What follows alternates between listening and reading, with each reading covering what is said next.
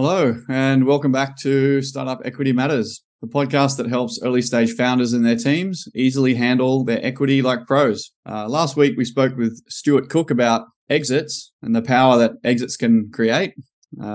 This week, we're talking to Cake's very own Alex Kazovsky about global equity, specifically global employee equity. It takes many forms and every country is different. Startups can create tremendous value with employee equity. We see thousands of people participating in it, and many of them couldn't have done it before. And this is really quite life-changing transaction for a lot of people. So we've been on this journey ourselves at Cake. We tried to have an advisor in India and an advisor in the US in the early days when we were expanding globally, and it was a horrendous situation.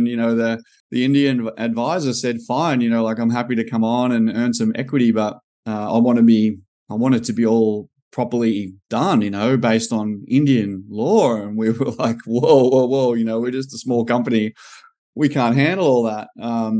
And as it turned out, so did our US advisor. And the only way we could find traditionally to solve that was to have like a full ESOP in each country, which was going to cost us tens of thousands of dollars and take tons of time and have all this ongoing management cost. So, with the way teams are so global now in startup land, we thought, wow, this is an amazing opportunity. So, I'm sure I'm not the only founder out there that's grappled with this. So Alex, as our global equity lead here at Cake, he's been central to solving this problem for us and for our customers. He himself is a super interesting guy. He's got a pretty wild career background. He entered our team with an innovative and proactive approach to helping companies streamline their global equity. He's responsible for our overall equity management strategy, including equity compensation plans, local compliance, and long-term incentive structures. And he's also an integral part of our partnership team at Cake. So he's, helping to bring solutions partners on board, and they help Cake's customers with technical, legal, employment, and accounting valuation needs all around the world. Yeah, so it's great to have Alex on the pod today. We're definitely going to get to know him better, but the nuts and bolts of today's session is helping founders and their teams to handle global employee equity. It is super complex, but it's very, very important. And we're going to spend the next half an hour or so really digging into that. So welcome, Alex. Thanks, Jace. Great to be here. Love the podcast. Long-time listener, first-time attender. I think you might be my number one listener.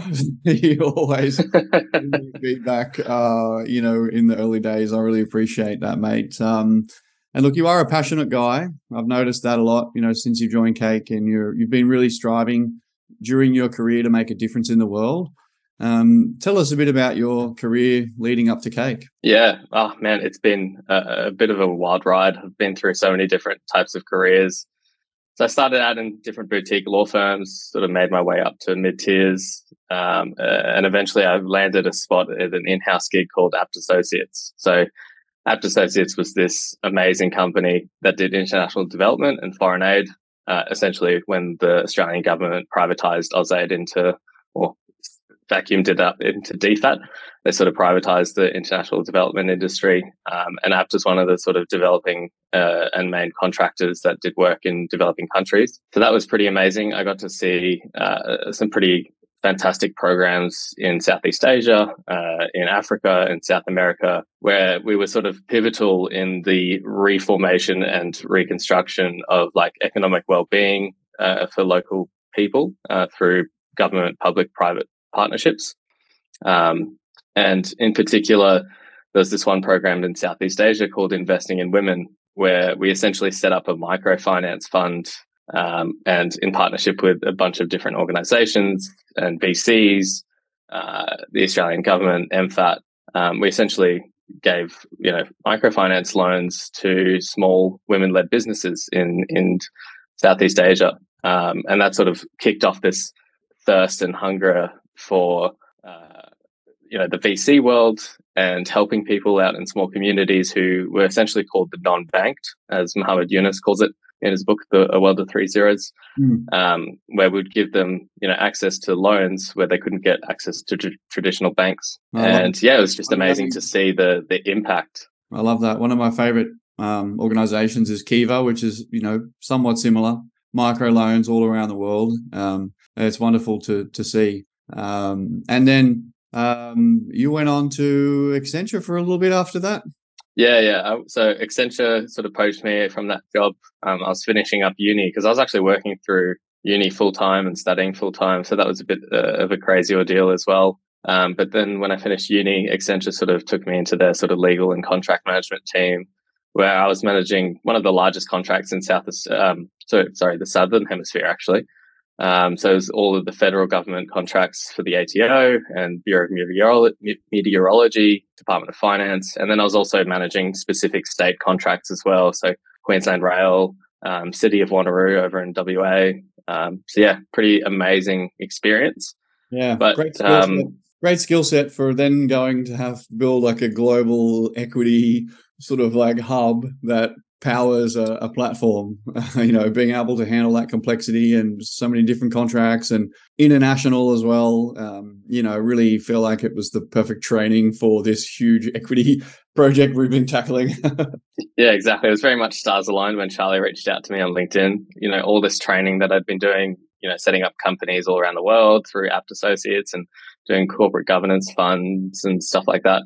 And then the sort of really hard technical learning at Accenture and doing, you know, 70, 80-hour weeks and getting burnt out and going through that usual corporate process. It was all leading to the precipice of joining Cake. So, you know, shout out to Charlie and yourself for finding me. And then, an amazing team for keeping me here and, you know, sort of nurturing and developing myself.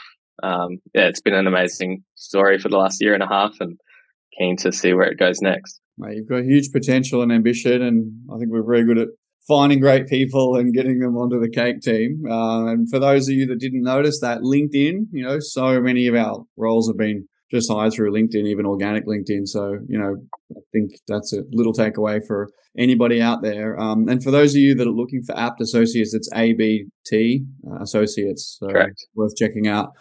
You know, and so, you know, you're on a mission and you wanted to make your career really worth something. And, you know, how do you see Cake helping to, you know, improve economic outcomes? What sort of value creation do you see, you know, from your Cake mission so far? And how's that been working? Yeah, so it's kind of tugging on sort of the heartstrings that I sort of felt at Abt Associates, where we were really helping grassroots communities and foundations improve their livelihoods through, you know, access to health, access to, you know, institutional investing, access to education, everything like that. So I sort of see Cake on the same sort of scale and sort of, you know, wavelength.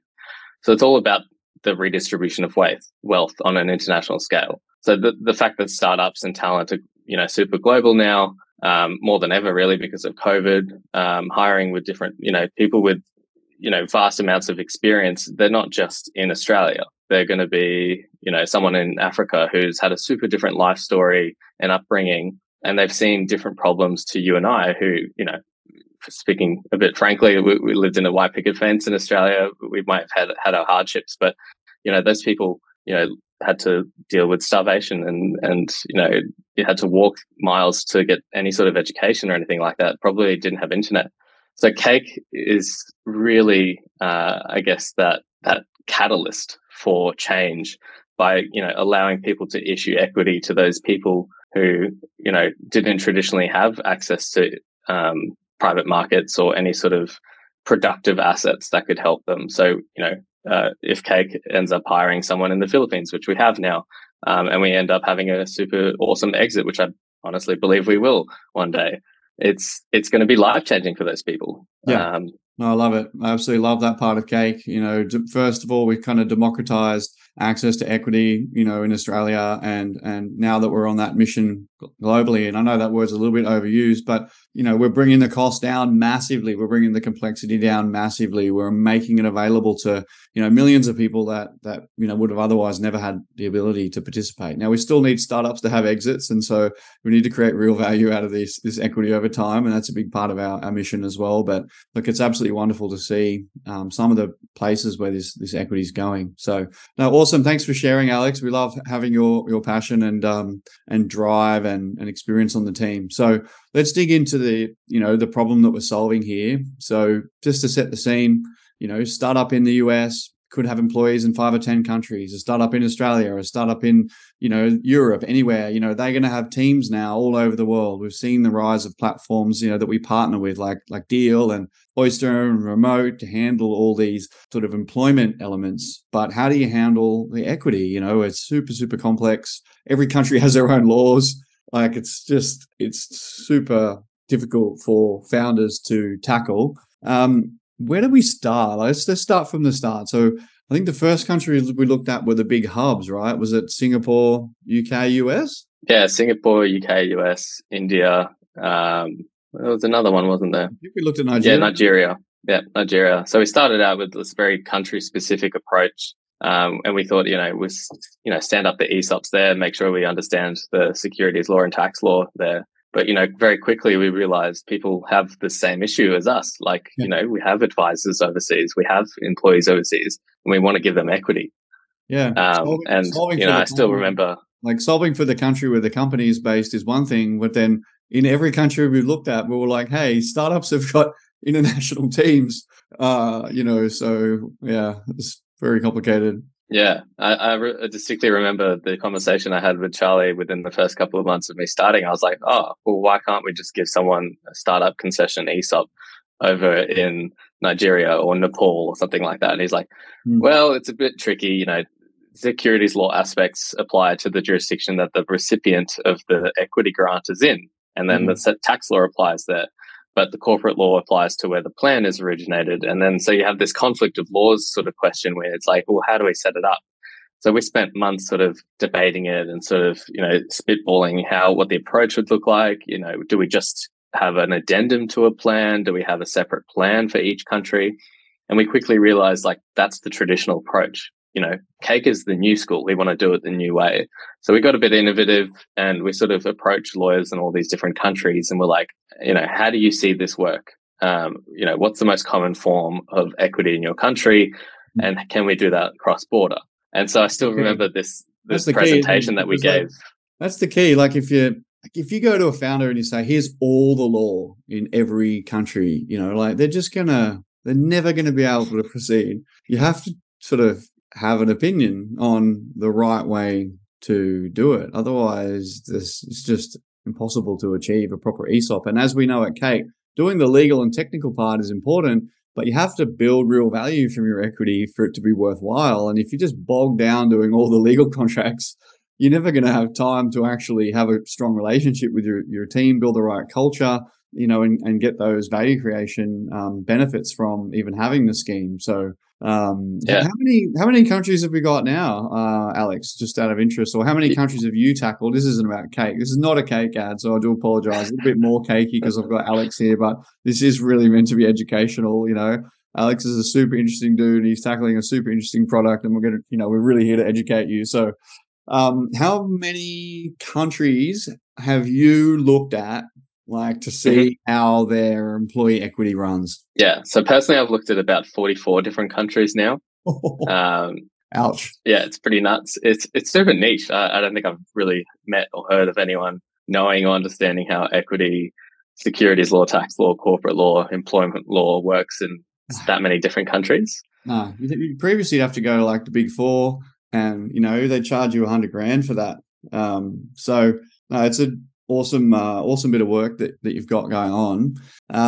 And through the time that you've been doing all this research, let's find some, fun and interesting tidbits and anecdotes for people about all the crazy stuff that's going on out there. Because you can imagine how different countries handle their equity. It's pretty wild. So let's start with the best countries. And while we're doing this, let's talk about what's important. So I guess just quickly to take one step back. So as you said, in the country that your head company is in, it has laws about what it can and can't do, right? So you have to, first of all, be aware of that and make sure that you've got the right plan in place that allows you to issue, employee equity to whatever country it is. And then you've got the complexity on the side wherever the team member is and what the tax and, you know, securities law. So like if you're issuing shares or options, that's a security. So what do you need to do to make sure that you're not causing problems for both the company and your team member in that country? So like it's complex. What's the best countries where this is, I guess, as easy for the company and easy for the team member as possible? Yeah. So I think some of the best countries you see out there with, you know, equity frameworks or option frameworks are Estonia and Latvia. Oh, they're nice. Quite progressive. Yep. Yeah.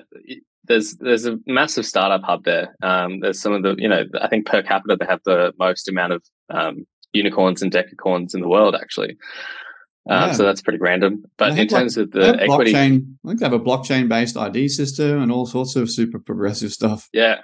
Oh, it's amazing. They call it the e-government. Everything's digitized. Yeah. I was going to get a passport for there at one point, but never got around to it. I should do that one day. Just in case all hell breaks loose, I can move to Estonia if that's really, I don't know. Cake on tour. I mean, it's a good idea if your options and you're an option holder and your options vest and you want to exercise them or sell them, because their tax rates are so low for options. I think they're about 15%, which is, you know, a stark contrast to, you know, Australia, where it's about, you know, 25-30% depending on your CGT aspects and stuff like that. Can you go snowboarding in Estonia? Because maybe I can go there after my exit. Yeah, I'm pretty sure you can. There's some nice hills there. Nice. The countryside's lovely. But yeah, in terms of the different aspects that sort of, you know, the levers that you pull in terms of what's a good policy stance, what's a bad policy stance. Yeah. What does Estonia and Latvia do well? So they've got the good tax rate. What else? Yeah, they've got disclosure requirements. They're pretty lax for private companies. You don't have to. What's a disclosure requirement? So essentially, you know, when you're giving options or a type of security to an investor or an employee or something like that, usually, like public companies, you'll have to attract disclosure requirements around what are your financial standings, what are your, you know, solvency standings and stuff like that. Are you solvent? Do you, and the employee or investor can really understand your business a bit better by looking through your P&L and that balance sheet and stuff like that.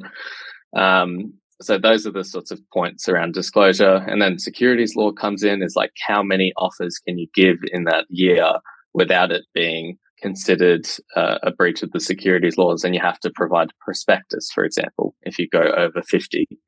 So yeah, there's a lot of complexity there. Complex disclosure document that's normally very expensive to put together, requires lawyers and accountants, and a whole bunch of rigmarole, and startups can't be doing that kind of crap. You know, one, you can't afford it. Two, it's too slow. And three, nobody wants to be dealing with that kind of rubbish admin. And if you're a startup in Series A, Series B, you're not going to spend $100,000 just to issue one equity offer to someone in Estonia or Latvia. Like it's nonsensical. So those countries are really sweet, really easy. What about the worst countries? Like, where is the disclosure bad, the tax rules bad, and just like no one knows what the hell is going on? And like whatever kind, like please don't like give us any hate mail from these countries. Like we're here to help, but we're just sharing our lessons. I mean, if anything, it's a nice little call out for the policymakers to start thinking about how to nurture an ecosystem in their countries. So Belgium and Germany are sort of the two countries that come top of mind. I'll talk to Germany a bit more because I know it a bit better. But essentially, you know, for traditional options, they don't really distinguish between private and public companies in terms of the code that they have over there. Like the requirements are super heavy. You have to register the scheme. You have to do everything by apostle. You know, physical signing and sending of the documents, apostilling documents. Like with a pen. Yeah, with a pen, actually. Whoa, and paper. That means you need a printer. We don't even have a printer. So, yeah, the tax rates are super high as well, and you get taxed at vesting, you get taxed at grants. You can get taxed at grant, you get taxed at exercise, and you get taxed at sale again. So there's all these different taxing points.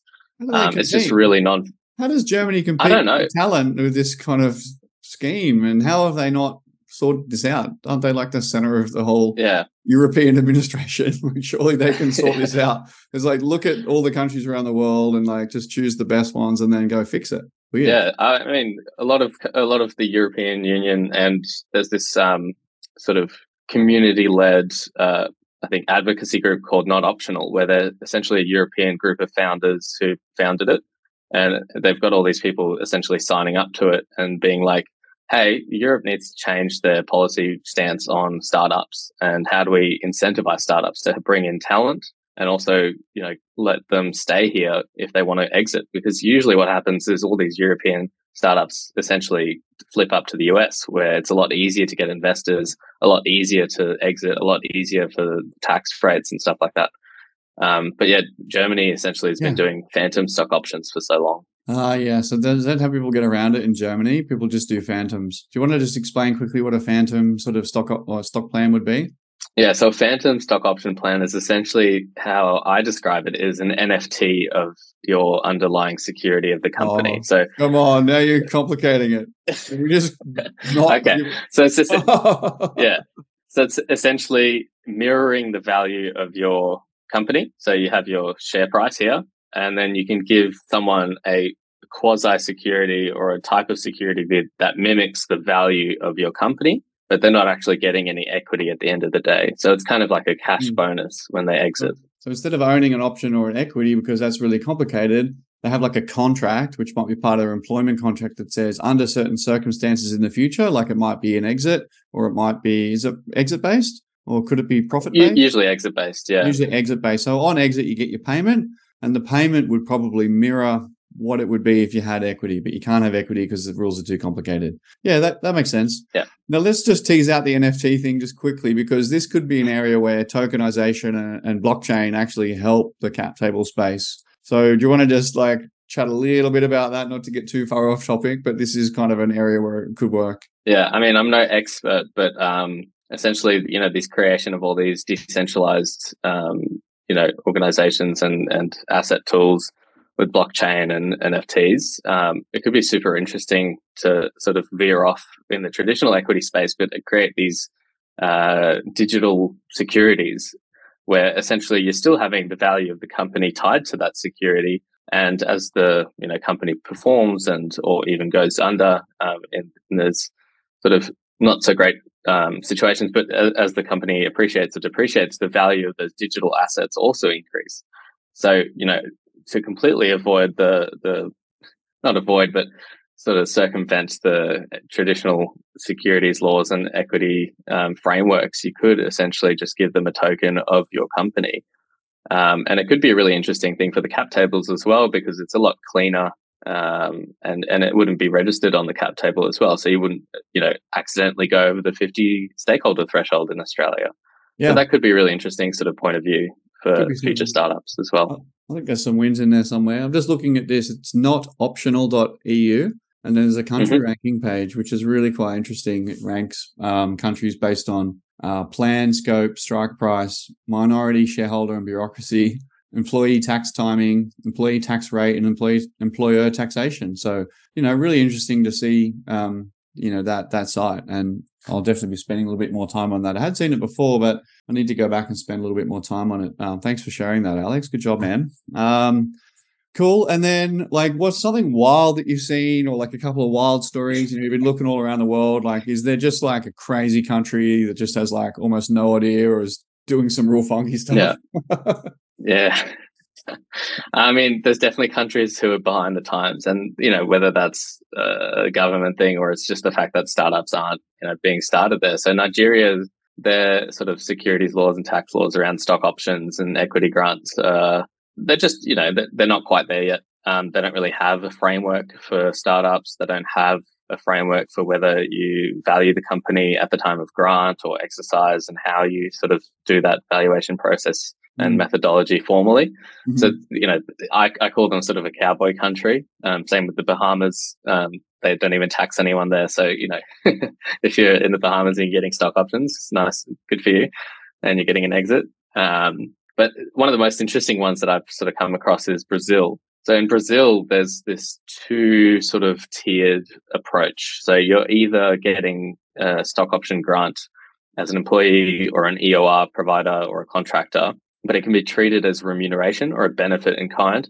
So then you're taxed at exercise and sale. And then because you're taxed at exercise as a, you know, income benefit, the company has to do withholding tax and stuff like that. So you don't want to go down that path. You want to try to structure your documents and the process and the communication side of things to skew towards the non-employment aspect, which is the second tier. So in Brazil, there's also commercial arrangements. So if you get a equity grant, a stock option or a share, and it's structured in a way that is perceived by the local taxman authority that it's not a remuneration, but a commercial arrangement, then you're only taxed at sale. So there's it's like a two-pronged approach, and it's very dependent on, you know, how you talk about it.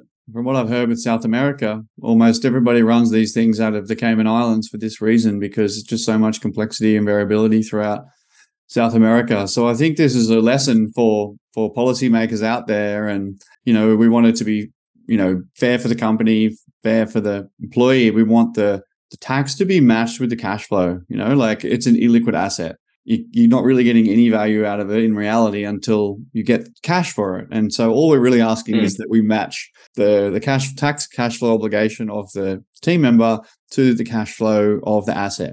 And that's so simple to do, and it's so fair. And I really can't understand why everybody just doesn't do this immediately. It's just like the most logical thing in the world. And for policymakers out there, it helps your country be more competitive, has more startups, and have more people working for startups in your country. And, you know, we know these are highly skilled jobs, and they're more highly paid quite often as well. And then you get this, you know, stock option potential wealth transfer from, you know, major countries into, you know, perhaps countries with, you know, less superior economies, or however we want to put it. I don't want to put anybody down. We're all where we are, but, you know, like wealth transfer into a country is normally a good thing, whichever way you put it. So, yeah, really awesome to talk through that with you, Alex. I could actually talk about that quite a bit more, but we do need to sort of like truck along a little bit, and I might have to have you back on in a couple more months. We can dig into it again. But I mean, just before we do move on, I wanted to add to sort of that point with one last thing. It's also like the circular economy effect. So like I saw at Abt Associates, we were investing in these women who started these businesses, but once they started growing and hired more women and, you know, bought more land or bought more tractors and stuff like that, it created a circular economy, and the fact that they were able to reinvest in their local community, you know, capacity build, and invest in other startups in their local country. So I think that's another beauty of, you know, stock options worldwide. Oh, huge, huge. Having exits and having people create wealth, and they quite often then become angel investors. And even if they don't become angel investors, other people in tech companies see that liquidity event, and then, you know, the whole ecosystem benefits. A huge aspect to stock options globally. So thanks for calling that out. That's cool. We also have one use case recently where we had a company issuing options into Nepal. Is it worthwhile calling that one out? I think it was just a real fun project for me to work on, and I'm sure I'm sure you enjoyed that one. Yeah, this company called Geonadia. They're super interesting. Shout out to them. They're essentially, you know, using drone technology in Nepal and various mines around the world, where they're, you know, geolocating and doing spatial imaging of mines using drone technology. And, you know, they had engineers and site people in Nepal, and they came to us very early on in the journey of global options and this product. And they were like, oh, I really want to issue these options to these people in Nepal. Can you help me out? And it would have costed them like 20, 30 grand to get lawyers in both countries talking together. He told me he was thinking about it for over a year, and then it wasn't until we sort of showed him that there was actually a reasonable way to do it, and he's like, oh, thank goodness, here we go. yeah and so we managed to do that within 2-3 months. Found lawyers, which is not easy in Nepal, who actually understand the startup equity space. And then the only funny tricky thing that you had to do was say that, you know, on exercise, you can't transfer money out of Nepal because their currency is quite weak, so they don't want to lose a lot of currency. So you had to either do a cashless exercise or use a bank account in a separate country to do that. So nice. Love it. Love it. All right. So let's just keep things ticking along. Innovation. You know, we want to innovate. We don't just want to do things 5% better. You know, like equity's kind of been with accountants and lawyers for years. There's rules all around the world. They've been there for years. They're improving slowly. Wouldn't call that innovation. But how are you innovating in your role? You know, what's kind of radical and awesome about this product that you're building? And I'd just like to dig into that a little bit. Yeah, I guess, you know, the innovative part of my role is really trying to streamline equity for people globally, making it easy, because not every country has frameworks, as we've talked about today. You know, some countries actually have tax advantageous frameworks, but trying to find a minimum viable product, essentially, you know, treating it like a startup, really. Yeah. Global options. That's what I'm sort of getting at. What's the nuts and bolts of it? Is it that, like, you know, you used to have to go and have 5 meetings and read contracts and now you don't? Like, is it just kind of like the digitization and standardization? Is it also the, yes, is do you think that's the core of it? Because I was thinking of another example, you know, when we were preparing for this about, you know, back in the day with music, everybody had, whether it be a record or a tape, and then somebody created the MP3, and we were jamming on, like, when they created the MP3, did they realize what would happen to music? You know, it's like, sometimes I don't think you can realize what can happen once you do digitize something and take it from, you know, very manual. Are you there, Alex? I think I've lost you. Look frozen. I'm just going to pause for a sec. So what's the future? How can every country make the flow of and treatment of equity easier so startups and their teams can build real value in their communities from their equity?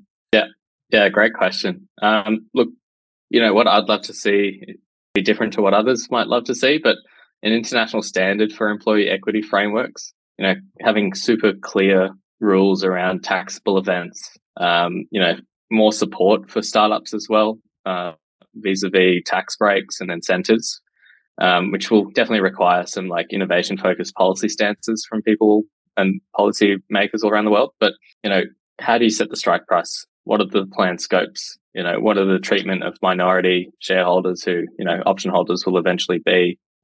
All the sort of, you know, rankings that Not Optional does, that's sort of like the framework that you assess a country's equity frameworks. But it'd be great to see some more collaboration with different governments all around the world to have just a simple process and outline that startups can just, you know, pick up and use. Kind of like the ATO has done with the startup tax concession. I think that's a great framework, and the work of Peter Dunn on that with the local government as a advisor, he's done an amazing job. Yeah, and just really, you know, incentivizing startups to have tax beneficial treatments for their options. The Australian scheme's pretty good. I like a lot of the aspects of it. Long exercise periods and the tax payments super aligned with the cash flow, you know, that's going to come from the exit. Looks like a good scheme, reasonably open and inclusive. A few funny little limitations that I think are improving, but overall pretty solid scheme. What else could we see that's going to help drive this sort of space forward?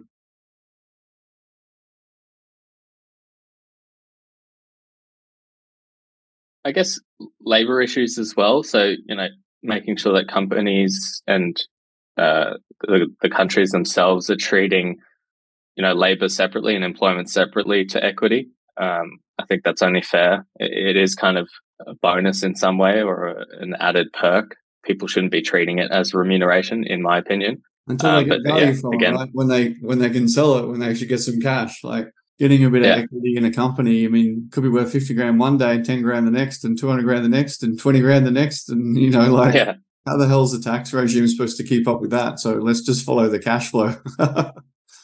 Exactly right. I mean, that's what it all boils down to, the cash flow and following that sort of structure. Nice. And speaking of cash flow as well, like, you know, a great sort of thing that would boost this space for startup options and global equity would be secondaries. You know, we see in the market that's a really hot topic today, and, you know, secondaries are, you know, getting swept up by large, you know, private equity firms and global VCs like Tiger and KKR and stuff like that. So, you know, having a healthy secondary marketplace can also really boost not just obviously the option holders' exits and stuff like that, but it can also just boost the ecosystem for startups and scale-ups globally. If people can join a job and not have to go into a traditional Big Four straight out of uni and join a startup instead, and know that there's liquidity in those assets that they get for joining, people, I mean, I would have definitely, you know, I might have still gone to Accenture, but I probably would have joined a startup a lot earlier. Yeah, I think it creates more opportunity and brings better people in, and companies are staying private longer, as we know. So I think secondaries are a critical part of the successful evolution of employee options and equity schemes. I know you're very passionate about that, so watch this space, Alex? It'll be something we'll be working on together in a little 100%. While. Well, maybe next time I have you on, might be to talk about that, but we'll see. We'll see. And look, we always finish with a couple of, questions for all our guests. Sometimes it's one or the other. Today you've got both. So what is, the biggest fuck up you've seen, I guess, working in and around these global equity plans last couple of years? Yeah, perfect probably use case for, whether it's mismanagement through the finance team and structuring the documents correctly or the timing of it all. But Stripe recently had to raise, I think, $6 billion just to cover their tax withholding requirements and also the exercise prices for all the employees. Do we have to say, they had a bunch of... Do we have to say allegedly? Or is that like actual news? Yeah. No, that's actual news. That's big news. That's out there, public information. Yeah. So they had a bunch of like RSUs and options and stuff like that that were coming up to their vesting dates. I think the 10-year time frame in the US for ISOs was a big key one, and then RSUs as well. When they vest, you have to pay tax on that and the exercise price, otherwise they lapse. So they had a big sort of tax bill, and employees wouldn't have got their buyouts essentially if they hadn't have covered that. So that was probably one of the biggest. But arguably the best private company on the planet. They've had a few timing issues lately, it would seem, from the outside. I'm not privy to the board decisions, of course, and I'm sure they're overall doing a wonderful job, but a bit of a bummer for them and that cost and having to take that action. And hopefully the outcome for the employees was good. I don't know the ins and outs. Was there an issue for the employees? Was there like a price issue? Sort of how did that work on their side of things? Yeah, so I think my understanding of it is they had to obviously mark to market when they raised the $6 billion. So obviously the down round does hurt the valuation of the company and the valuation of the employee shares. But at the end of the day, those employees had been around for a long time, or most of them had been. Yeah. So they still got a fairly sizable premium on those securities. So I think all in all, it's a great outcome for both the employees and the company. But yeah, it's definitely showing how tricky this space can be and how complex it can be. So get the right advice. You don't want to be liquidating. Yeah. You don't want to be liquidating on 2023 prices if you don't have to be. So that might have been a real tricky one. And finally, at Cake, we're very passionate about creative, healthy lifestyle and how your health is a core factor in having a great life. How's that been for you, mate? I ask people this question all the time. You're on the inside. How has our CHL enabled and empowered you, and what do you think of it? No, it's equally as great a question. So I guess to go back to the sort of my work life history, people always talked about, and my mentors always talked about, having a really good work-life balance. And for me, that it was a bit, it didn't really make sense for a lot of the time because I was working really late hours at all these big companies and, really putting in the grind because I truly thought that they were meritocracy. So I sort of hustled and wanted to work my way up. But I quickly realized that, work-life balance can't exist if you are doing those sort of crazy hours, and you have to really take care of your health. So I started burning out, and within 6 to 8 months of being at Accenture, and probably no fault of theirs. It was probably just my own sort of really wanting to improve and obviously climb up the ladder. But what I quickly realized was instead of work-life balance, it's more about work-life harmony, and that's the kind of key phrase that I keep plugging around to everyone. Don't focus on balance, focus on harmony. So that's the beauty of Cake and being in the Cake team, because, we openly say to our employees, like, go have a surf at lunchtime, or, go for a walk around the park if you need to, work remotely. And we really sort of, push people to be their best selves. And Kim and your own vision for that, it boosts productivity. It boosts, employee happiness. If we had an NPS score as employees, I think ours would be pretty awesome and pretty high, to be honest. So work-life harmony is what I'll close out with. Nice one. No, it is high. We use the Culture Amp? We use the Culture Amp system. Very happy with how the team's running. I'm glad you're enjoying it. If you're working on something that you care about, it's not so much work. And I think it's okay to work hard. You know, like, it's actually part of life, having discipline, finding something you care about, working hard. I think it's part of having a great life. I don't think it should be admonished, or it's if you're working on things you don't care about for people that you don't like, you know, and where you feel like your morals or ethics are being eroded, that's where people talk about work-life balance because their work is so shit. It shouldn't be. You know, and of course you need time for family. Or your family. You need time for work, you need time for family, you know, you need time for all those things, definitely. I'm not saying work all the time, but it certainly helps when you've got something awesome to work on, which we think we do at Cake, and I'm glad you agree. So long may it continue. And we love your ambition at Cake as well. So we'll keep finding you fun stuff to work on as we change equity for startups everywhere. So look, Alex, thank you. You're a good man. It's great to have you on the team. I think we've hopefully educated people. It wasn't too much of a Cake sales pitch. I think in the end we walked the tightrope pretty well. Hopefully we shared some stories and kept it light enough as well, which is part of our goal with Startup Equity Matters. So thanks everyone for listening in. For me, this was my favorite one so far. I just love global teams, love global equity. I love jamming with Alex on this stuff that I really, really care about. So thank you, Alex. Great job. And thanks, Jace. Sayonara. Ciao.